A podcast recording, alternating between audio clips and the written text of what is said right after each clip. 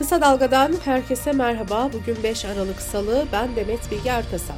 Gündemin öne çıkan gelişmelerinden derleyerek hazırladığımız Kısa Dalga bültene başlıyoruz. Yerel seçimler, yolsuzluk operasyonları, fenomen soruşturmaları derken deprem yine gündemin ilk sırasına oturdu. Marmara Denizi'nde Gemlik Körfezi açıklarında 5.1 ve 4.5 büyüklüğünde iki deprem oldu.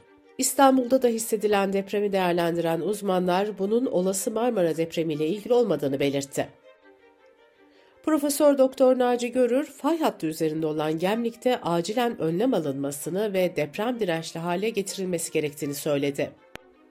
Boğaziçi Üniversitesi Kandilli Rasathanesi Müdürü Profesör Doktor Haluk Özener de Marmara'da bir deprem beklendiğini ancak Marmara Denizi'nde olan her depreminde öncü olarak algılanmaması gerektiğini vurguladı. Halkların Eşitlik ve Demokrasi Partisi sözcüsü Ayşegül Doğan, Türkiye'nin her yerinde yerel seçimlere kendi adaylarıyla gireceklerini söyledi. Ayşegül Doğan, partinin stratejisini kaybettirmek ya da kazandırmak değil, kazanmak olarak açıkladı. Muş'un Korkut ilçesine bağlı Vartinis beldesinde 1993 yılında Öğüt ailesinden 9 kişinin evleri ateşe verilerek öldürülmesiyle ilgili dava zaman aşımından düşürüldü.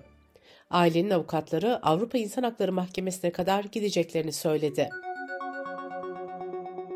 CHP Eskişehir Milletvekili Utku Çakır Özer, Ekim ve Kasım aylarına ilişkin basın özgürlüğü raporunu açıkladı. Rapora göre gazeteciler 2 ayda tam 144 kez hakim karşısına çıktı. Sansür yasası olarak adlandırılan düzenleme gerekçe gösterilerek gazeteci Tolga Şardan halkı yanıltıcı bilgiyi alenen yayma suçlamasıyla gözaltına alındı, tutuklandı, 5 günlük tutukluluğun ardından tahliye edildi. Aynı yasa uyarınca Halk TV muhabiri Dinçer Gökçe, kısa dalga yazarı Cengiz Erdinç gözaltına alınırken Biyanet editörü Evrim Kepenek de ifadeye çağrıldı. Gazeteciler Uğur Şahin, İsmail Arı ve Uğur Koç'la Zübeyde Sarı hakkında da soruşturma başlatıldı. Rapora göre son iki ayda 11 gazeteci gözaltına alındı. Ankara Cumhuriyet Başsavcılığı sosyal medyadaki nefret söylemleriyle ilgili 30 şüpheli hakkında iddianame düzenledi.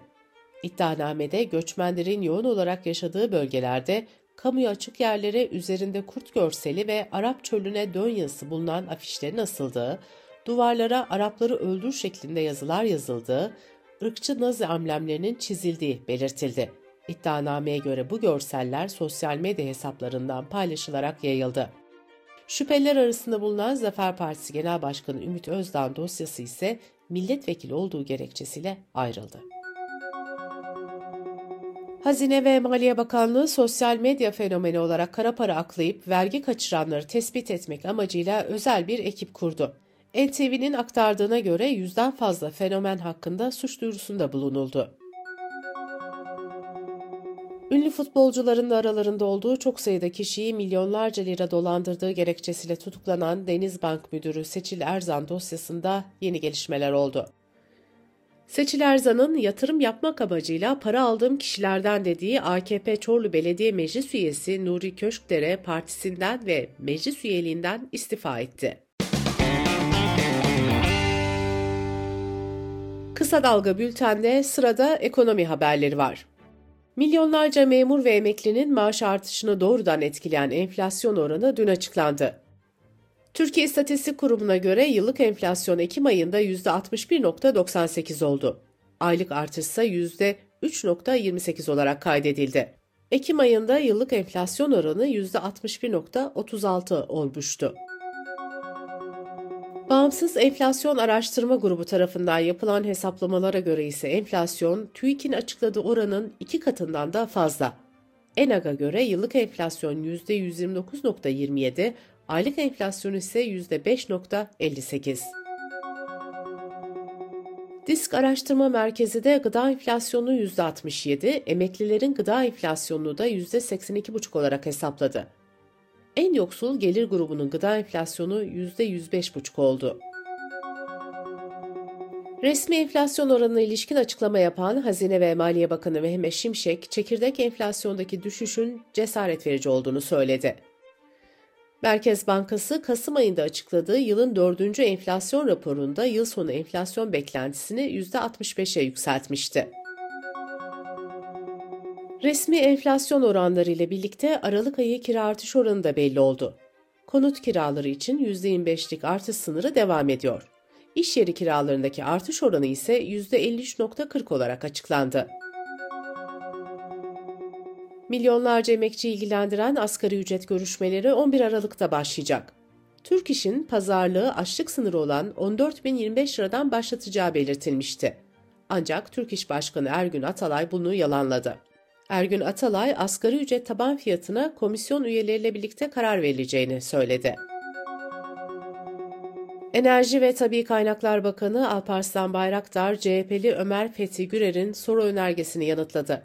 Bakan Bayraktar, 2023 yılının ilk 6 ayında 122.987 abonenin doğalgazının, 69.278 abonenin de elektriğinin borçları sebebiyle kesildiğini açıkladı.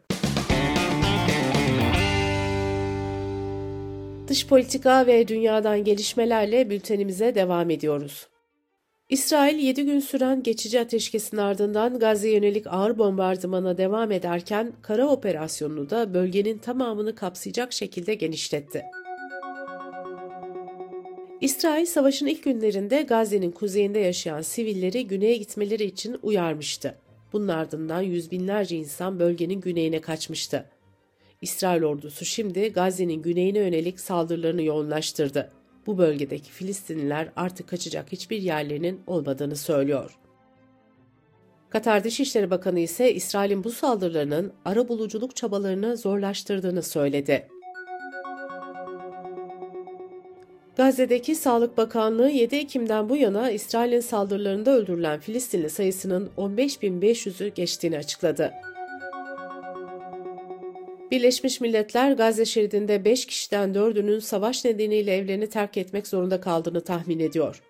Buna göre 2.2 milyon kişinin yaşadığı Gazze'de 1.8 milyon kişi yerinden edildi. Birleşmiş Milletler Çocuklara Yardım Fonu UNICEF'te Gazze'deki duruma ilişkin açıklama yaptı. Açıklamada Gazze'nin güneyinde savaşın en kötü bombardımanının yaşandığı ve çok sayıda çocuğun katledildiği belirtildi. UNICEF sözcüsü James Elder, Han Yusuf kentinde yoğun saldırılar olduğunu belirterek, buradaki çocukları etkileyen dehşeti anlatmakta güçlük çekiyorum ifadelerini kullandı. Uluslararası Ceza Mahkemesi Başsavcısı Karim Han, savaş suçu iddialarının araştırılmasına yönelik çalışmaları hızlandırma sözü verdi. Oxfam ve Uluslararası Af Örgütü de Hollanda'nın İsrail'e F-35 parçaları satarak savaş suçlarına ortak olduğunu savunup hükümete dava açtı. Davada iki hafta içerisinde karar çıkması öngörülüyor. Amerika'da Beyaz Saray Bütçe Direktörü, Cumhuriyetçi Temsilciler Meclisi Başkanı ve kongre liderlerine mektup yazarak Ukrayna'ya yapılan yardımlara değindi. Direktör, Ukrayna'yı destekleyecek paranın tükenmeye başladığını belirterek paramız bitti, zamanımız da bitmek üzere uyarısı yaptı. Almanya'da bir grup araştırmacı bilgisayar ve tabletlerin çocukların gelişimini olumsuz etkilediğini savunarak yuva ve ilkokullarda dijitalleşmeye karşı imza kampanyası başlattı. Birleşmiş Milletler verilerine göre dünya çapında ilkokulların %46.7'sinde bilgisayar kullanılıyor. Avrupa Birliği üyesi ülkelerde ise bilgisayar kullanımının yaygınlık oranı %98. Endonezya'nın Sumatra adasında bulunan Marapi Yanardağ önceki gün faaliyete geçmiş, yetkililer de alarm seviyesini ikinci en yüksek seviyeye çıkarmıştı. Ancak yanardağ patladığı sırada bölgede bulunan 75 dağcıdan 11'inin öldüğü açıklandı. Müzik ve podcast platformu Spotify çalışanlarının %17'sinin yani 1500'ünün işine son vermeye karar verdi. Şirket Ocak ve Haziran aylarında da 800 çalışanını işten çıkarmıştı. Bültenimizi kısa dalgadan bir öneriyle bitiriyoruz. Gazeteci İbrahim Ekinci'nin bir haftanın ekonomi gündemini değerlendirdiği podcast'ini kısa dalga.net adresimizden ve podcast platformlarından dinleyebilirsiniz.